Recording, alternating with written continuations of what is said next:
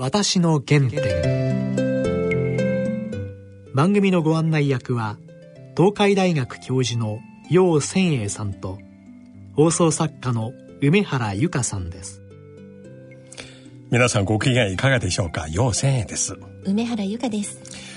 今日のゲストはね、はい、関西にある吉短パン産業株式会社の森慎吾社長にお話を伺ってまいります、はい、森社長はまだまあ若い経営者として今40歳ぐらいかなしかしあの中国ビジネスをされながらご自身が持ってる日本の環境技術を中国の PM2.5 対1、はい、肺炎脱流に提供してるんですよ。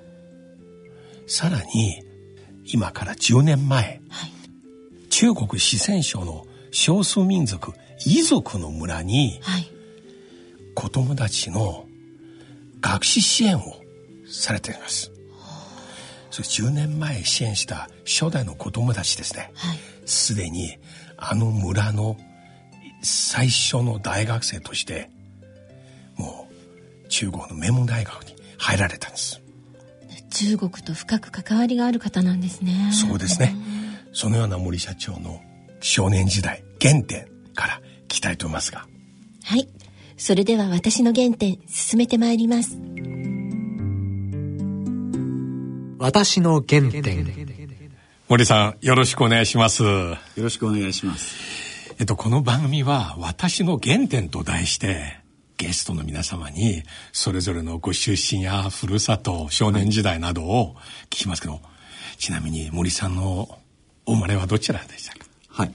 生まれは兵庫県の川西市っていうところで。おどんなところでしたか？えー、新興住宅地でして、えー、伊丹空港から車で30分ぐらい北に行ったところなんですけども。いや、小さい時からかなり飛行機。えー、もう飛行場からかなり離れてましたので、山の中っていうような、はい、新しく開発された住宅地の中で生まれ育ちました。ちなみにお生まれは1900何年でした？1973年。おじゃそれは日本のすごい高等成長の時ですよね。はい、そうですね。えー、はい。その時の記憶は？父が、うん、あ経営者でしたので、会社もそうですし、人の出入りも多い家庭の中で育ちましたね。うん。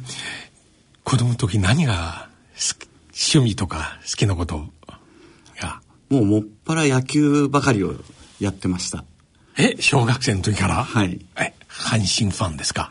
えー、私はどちらかというと、当時あの、近鉄バッファローズのファンでしたけど。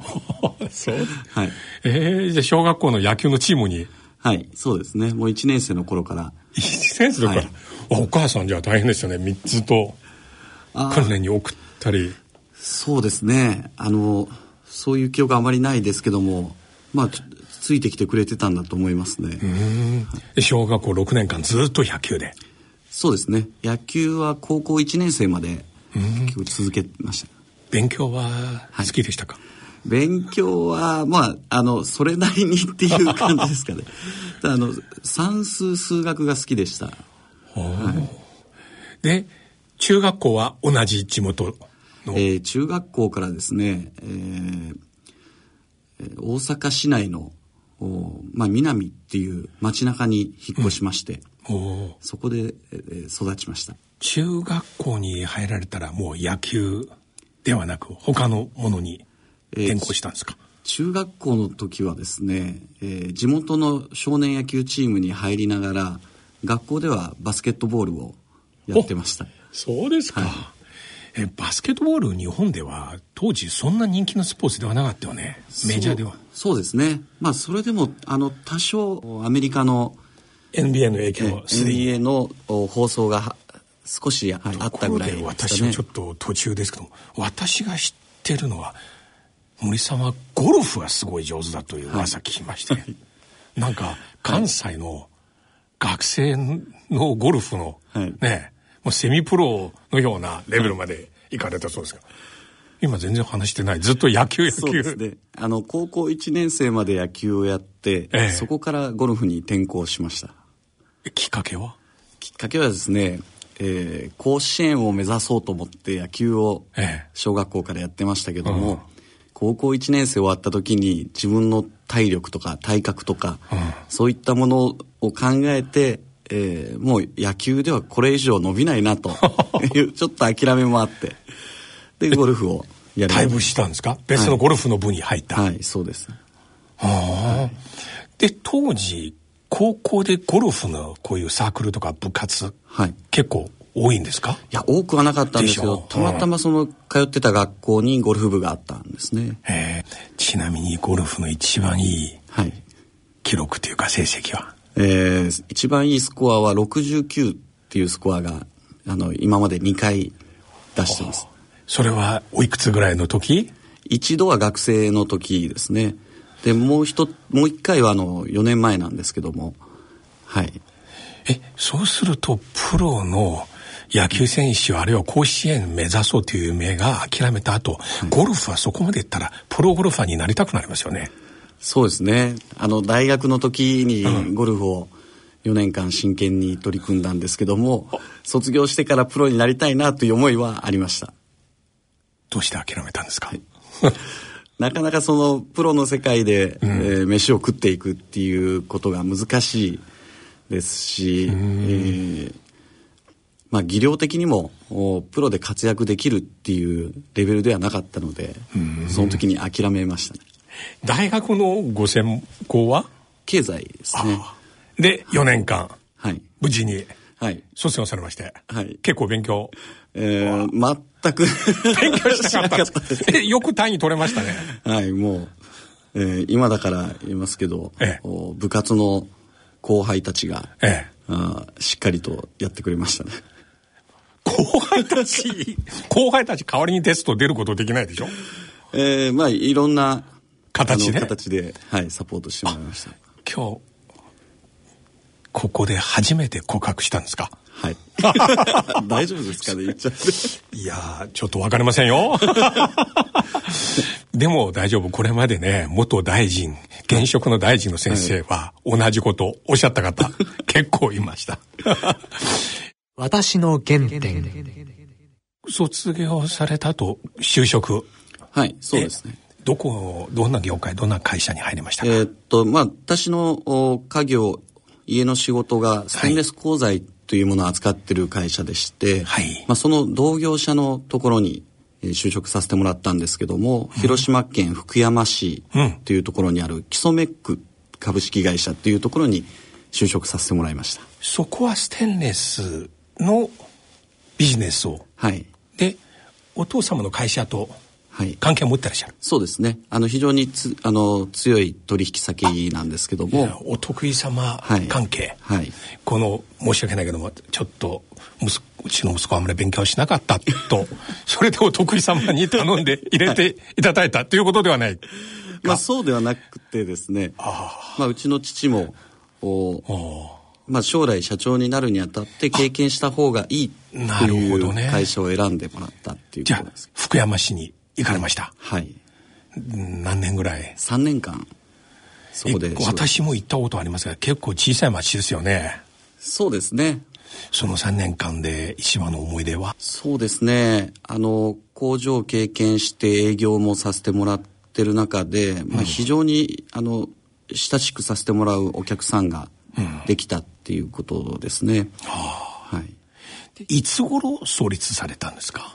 えー創業自体は1933年に祖父があ作った会社かなり早い。作った事業ですね、うん。最初はどんな商品扱いから？最初は金物全般を取り扱ってたっていうふうに聞いてます。金物？はい。うん。それこそ鍋釜包丁。あ！の一部あのお漁船で使うような金属製品とかをお仕入れて販売してた。最初小さい町工場のような。商店ですね。はい。で自分でそういったものを商店として扱いながら、はい。だんだん分野を広めて、はい。で祖父の代から、でお父様はいつ頃それを受け継いだんですか？え父が引き継いだのが35年前ですね1980年代前半。はいそうですね。その頃にはあのステンレスっていう材料を、まあ、広く取り扱うようになってました、いつも主にステンレスですか？そうですね。ステンレス鋼材があの中心ですね。その他にはチタンですとかアルミっていうそういったの素材も扱ってます、私はね全く不勉強で知りませんがこの業界ではつまりメーカーから材料を仕入れして、そしてユーザーに販売するんですよね、はい、そうです。でこのような業界は日本ではここ10年例えば IT の進化によって何か新しい変化なんか訪れましたか、大きく変わったということはあまりないですけどもインターネットといいますか IT の進化によって、えー、工場の管理手法とか、はい、あそういったものはあ各社ともレベルが上がってきてはいると思います。これお客様がまず森社長のところに発注しますよね、はい、これはお客様は具体的に寸法とかあるいは材料の型番とか全部リクエストするんですか？はいそうですね。で私は分かんないけど洋服屋さんみたいな感じですよね、はい、生地。はい。でこちらは大きの板そのまま彼らに転売するんですがそれとも一旦加工しますか？あの加工まで含めることが多いですね。ああ。どどのような加工をするんですか？えー、板状のものですと形状に切断して、えー、必要な分だけを買ってもらう。で残ったものは我々が保管してまた違うところに、えー、合わせて、えー、切断して販売するっていう形態です。あこれかなりいいですね。でそうするとお客さんにとってはなるべく余分の部分を買わないように、はい、これ販売の時は寸法サイズではなく重さで販売。そうですねはい。我々の業界は重量で、えー、その重量単価をかけて販売するっていうのが通例です。ここは必要な部分だけ切断してあげて、はい、例えば向こうはなんか円形のもの一つ欲しいなら、はい、そこまで加工してあげるんですか？はいそうです、はあ、残りのものもまた、はい、どっかの業者に？そうですね。はい。残りのものがまた必要なお客さんもおられますのでそこから必要な形状に加工して販売する。それはデジタル加工ですね管理。そうですね。はい、はあ、で今この業界ではあの海外進出とかはい、あるいは海外との取引とかありますか、はい、それとも主に国内ですか、えー、業界全体ではもうほぼ国内で完結してる業界ですね、まあ、一部韓国の製品とか台湾の製品が入ってきてますけども世界で作られてるステンレスですけども、まあ、ほぼ日本国内で作られたものが日本国内で消費されるっていう業界です。ちなみに今は景気はどうですか？今はそんなに良くない局面ですね。あそうですか。なんか東京オリンピックとかそういう話、はい、あまり関係ないですか？そうですね。もうあの一段落したっていうところですかね。で、はい、会社は関西にありますね。大阪にありますね、はい、この東京の東京オリンピックとかそういうインフラ投資、あんまり関係ありませんか？大阪の経済の中ではあまり関係はなかったと思うんですけどもあのステンレスの業界ではやはりあの東京の建築に対しては需要が大きかったっていうふうに聞いてます。私の原点。でこの業界はこれから少子高齢化国内市場小さくなっていく中、うん、どのようにもう発展させていくんですか、うん、やはりあのグローバル化にいかに取り組んでいくかっていうことだと思うんですけども。海外市場。そうですね。はい。これ日本のステンレスを海外に輸出するということですか？えーと、メインの仕事はそういう形になると思います、はい、主な輸出先は今どこですか？今はそうですね中国東南アジア。はい。というところ中国に対しても日本のステンレスを輸出するんですか、はいそうですね。はい、で中国といろいろビジネスやお仕事を関わってらっしゃるようですが、はい。中国との出会いはいつ頃からですか？中国との出会いは私が社長に就任した2008年。あ北京オリンピックの年、はい。それまでには一切祖父の代もお父さんの代も一切中国ビジネスはなかった。そうですね。中国ビジネスはなかったですね。で何のきっかけでどうして、えーす。まず一つはあのお私があ一時三菱商事で仕事をしてたことがあるんですけども、まあ、その先輩たちから勧められて、えー中国の市場を見に行こうと。あ。中国のステンレスの状況をですね視察しに行ったっていうのがきっかけです。その時考えたビジネスモデルは中国からステンレスを日本に調達して日本で販売する。いえその時のモデルもお日本でやってる事業モデルをそのまま中国で展開しようとなるほどね。えーでもね、今は日本の中国ビジネスはかなり普遍的なものになりました。2008年まだ結構反対抵抗とかいろいろあったんでしょうか？そうですね2008年の頃はあの中国が非常に好調で、えーその時出ればあーうまくいくんじゃないかっていうような、あー話をしてたんですけども実際に拠点を作れたのは2010年なんですね。え中国のどちらですか？えー上海に2010年に会社を設立しました。それは合弁企業ですか？それとも完全に独自ですか？あの、独自で作りました。で、立ち上げまして、はいで、中国ビジネスを始めまして、はいで、もうそうすると今もう10、そうね10年近くなりましたね。はい。もうすぐ10、丸10年になるんですけども。実際振り返ってみていかがですか？う非常にあのいろんな局面を迎えて、形を変えながらやってきたんですけども、お会社としてはあの中国の拠点があることで、えー今までと違う力を持ててるっていうふうには感じてます。今中国で具体的にどのようなはい。事業展開されてらっしゃるんですか、はい、中国ではあの2種類の事業展開をしてまして、一つはあの日本でやってることと同じでステンレス鋼材の流通業ということをやってまして、もう一つは、えー環境対応設備というものの、お日本技術を中国に販売する。これどんな技術ですか？一つはですね、えー火力発電所向けのお肺炎に対応するう腐食対応技術っていうんですが非常につま難しい。り中国の PM2.5 のはい。問題があって、はい。で火力発電所は肺炎脱流設備をはい。取り入れます、はい。それに関連する日本の技術ですか？はい。そういうことです。今ちょっと対腐食というのはつまり腐食はにい。対して耐えられるはい。という材料の話ですか、はい。そうです、ステンレスですか？えーその材料はチタンなんですけども。チタンは結構高いじゃないですか。そうですね。あの一般的には高いって思われがち。日本ではもうメガネのフレームとかちょっと使ったらね、でそれをどこに使うんですか？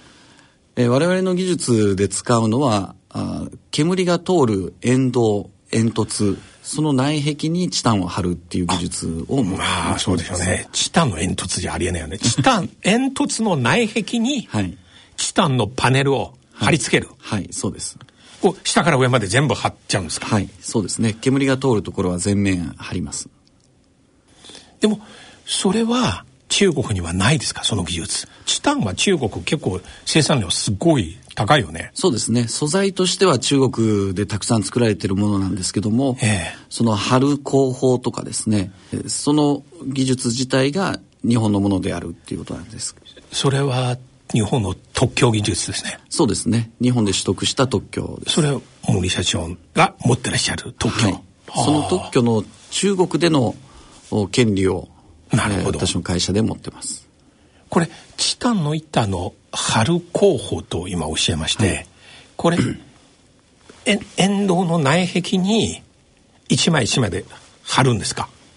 そうです。はい。あーそれ接着剤なんか、はいそれともアンカーボルドえー今煙突で、えー実施しているのは接着剤で貼り付ける工法をじゃあ使ってます高温に対してその煙に対してはい耐えられるような？そうですその接着剤も日本のものですか？はい。接着剤も日本で、えー開発したものになります。それは今中古ですでに実際今応用されてるんですね？そうですね。御社のこの技術は。はい。中国の火力発電所の、えー煙突で、えー実証されてます。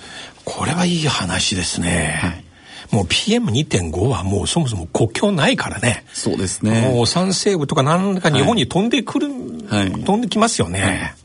そこはだから中国まで行って、はい一緒にやってあげないとね。うん、そうですね。ええはい。それ、この話は、まあもちろん大変環境に対する貢献ですけど、ビジネスとしてどうですか？収益。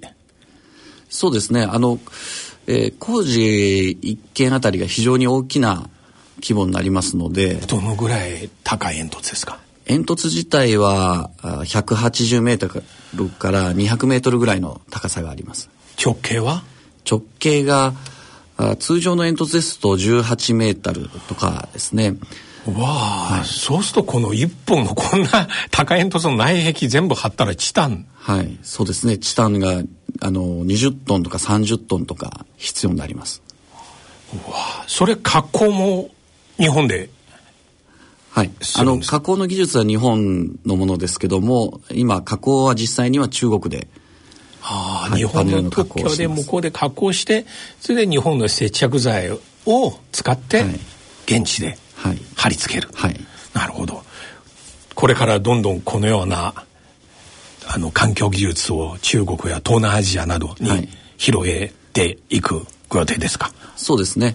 あの、中国で実証できたっていうことを皮切りに、まあ、中国の中でも展開したいですし、中国以外の地域でも十分に使える技術だと思いますので、ああ、そうですねきたいです。。私がね、知ってる話では今中国政府が火力発電所に対する環境基準、はい年々厳しくしてますね。そうですね。で、中国のね、発電所は、役人環境局とかし検査しに来るじゃないですか。はいで、また、黒い煙そのまま出すと、周辺の住民が今、抗議運動やるんですよ。はい。そうすると、肺炎脱流設備つければいいんですけども、あれはランニングコスト高いらしいんですね。はいで、なんかフィルターをでやるじゃないですか。はいそのフィルターがまた3ヶ月1回交換してどっかに埋めなければならないよね。はいそのために、ちょっとインチキですけども、はい。なんか熱交換器みたいな形で、その黒い煙を水でしジャーッとシャワーするんですよね。はい。で、温度を下げて、出てくる煙は白くなるらしいんですね。はい。それが今バレて、はい。環境局がそれぞれの発電所まで検査しに行って、その熱交換器が設置されてるそのバイパスというか速度、全部取り外すんですよ。そうするとね、それを使えなくなったら、その煙っていうかガスはね、高い温度のままではい煙突に入ってくるんですよ。はいおそらくそれで煙突の内壁の問題が起きたんですよね。そうですね。それでよりいいはい。今までの煙突では持たなくなったっていうのが現状にありますね。今までは主にどんなタイプの煙突ですか？今まで中国では耐酸化レンガっていうあレンガを内壁に積み上げたものが主流として使われていなるます。ほど。まあ、発電の量で世界一ですよ、今。そうですね。だけどまだ7割は石炭燃やすは火力発電所ですよね。はい。そうするとこのマーケット結構大きいじゃないですか。そうですね。あの、マーケットが大きいということと同時にうん、解決しないといけない煙突がたくさんあるっていうことになります。これ、新しい煙突だけではなく改造のビジネスも含めて。そうですね。はい。現状の煙突の改造も今必要になっています。今普段大阪にいらっしゃる時間とアジアに出かける時間、どのぐらいの割合ですか、今あ、月のうちの半分は海外で仕事をさせてもらってます。アジアですか、そうですね。えー中国だけ？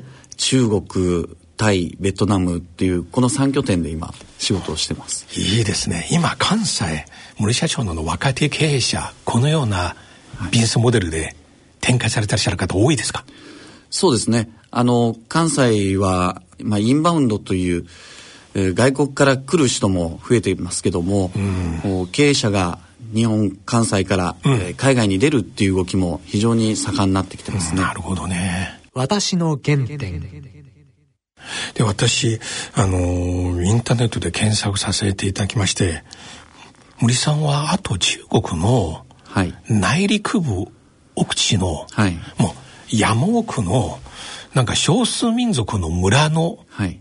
子供たちになんか支援はい。されてらっしゃるそれはどんなお話、形ですか？はい。あの、中国の四川省の奥の方に、遺族っていう少数民族がはいいるんですけども、遺族ねうんその遺族の子供たちうん10人に学費支援を、おもうお10年になりますけども、お継続して行ってます。彼らはつまり学費払えない。はい。ということですか？あの、貧しい、えー村ですのではあ、子供たちが労働種として、えー畑で働いてるっていうのが現実でして、でまあ、その親御さんたちに、えー学費をお渡しすることで子供たちを学校に通わせてあげるっていうこ取り組みなんですけども、10年前から。そうですね。小学校からですか？そうですね。小学生、中学生から、はい、その子たちが今10年経って大学生、高校生に。この子例えばリー君かあるいは何かの名前に対して支援すると決めたら、ずっと小中高彼のはい。学費ずっと支援していく、はい、そうです。え10年前最初支援したお子さんたちすでに今大学？そうですね。一番上の子は大学3回生になってます。あそうですか、はい。あの村の初めての大学生？えーもう数少ないですね。はあ。あの、その子のあ町としてはいるみたいですけど、その村では初めてだって言ってましたね。男の子ですか？女の子ですか？女の子でした。え今中国のどちらの大学に？今は生徒にある大学に通四川省の生徒の大学に、えーでそうするとこれを支援しながら時々子供たちを会いに行くんですか？そうですね。毎年1回、えー8月、年1回だけですけども、あの、みんなに会いに行くようにしてます。森さんご自身だけなので会社の皆さんも一緒に連れて？そうですね。その時、10人から15人ぐらいのチームを組んで、会社の幹部たちそうですね。会社の幹部であったり、社員だったり、社員の子供であったり、あ社員の子供も連れて行くええ、そうですね。まあ私の家族も一緒に行ってますけども、あお子さんも一緒にはい。どうしてこの大阪で暮らしながら、はい。貧しい中国の少数民族の山村の生活見せるんですか？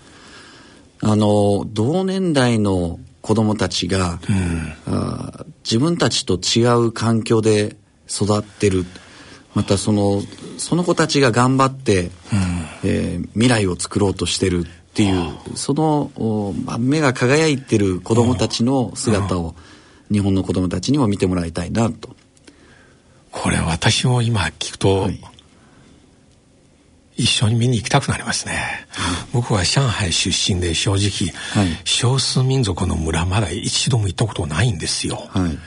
上海からそこに行くのも結構大変ですが日本から行くのは結構そうですね。あの飛行機3回乗らないとたどり着かないので、なかなか遠いですけど。10年間これの事業をはい。ずっとされていてやはり良かったと思いますか？そうですね、うん、取り組んでること自体は本当にビビたるもんですけどもそこでつながった子どもたち、その親御さんたちその地域の人たちとはすごく強い、えー関係ができてるんじゃないかなと思います。正直普段は政界でも財界でも日中友好日中交流、民間交流の大切さをおっしゃってらっしゃる方が非常に多いですが、しかし森さんのように中国に必要な日本の環境技術を提供しながら、また一方では四川省の山奥の遺族の少数民族の子供たちをずっと大学まで支援する。これは本当に素晴らしい話ですね。しかもこれを社員や幹部の皆さんを一緒に連れていく、これからもずっと続けていく。はい、そうですね。このようなことをして自分にとっては最大の意義は何ですか？まずは事業をやってる以上はあの地域社会に貢献するっていうことがあの大前提にあると思いますので、まあ、貢献できない企業はあの存続に値しないということだだと思いますから中国で会社を立ち上げるって決めた時からですね、中国の国にまた中国の人たちに何かお役に立たないといけないとという思いの中で始めたことですね。今後機会あありましたら一緒にできればこの番組の特別バージョンとして村で収録したいね。子供の笑い声、うん、ね。いろいろ撮りたいですね。そうですね。今日本当にどうもありがとうございました。ありがとうございます。またその続きを聞かせていただきたいと思います、はい、よろしくお願いします、はい、こちらこそ。私の原点いや森社長の話面白かったんですね。だいぶやんちゃでしたね。ねそれ意外でしたね。もう前半でね、こんな、もう素晴らしい環境事業や、また子供のね、また少数民族の子供のね、学習支援されてらっしゃるから。どんなに真面目一本な方なのかと思ったら。うん、しかし非常に素直でね、このラジオ日経というところで、本邦初公開みたいに話していいですかと。ね。大学時代の秘密をいろいろね。うん、授業あんまり出なかった。だけど、鑑みたら、これまでこの番組に出た、ね、元文部大臣、元外務大臣、元野党の党首、みんな似たようなことを 話しましたね。結構やんちゃな方が多かったですね。うん、だから人間はね、はい、能力ということは、必ずしも教室や学校で学ぶものとは言えないね。そうですね。うん、はい、はい番組では皆様からのご意見ご感想をお待ちしていますご意見ご感想は番組のホームページのメール送信欄からご投稿ください。またこの番組は、ポッドキャスト、スポティファイで音声配信を行っています。ラジオ番組ではお聞きいただけなかったお話をお聞きいただけます。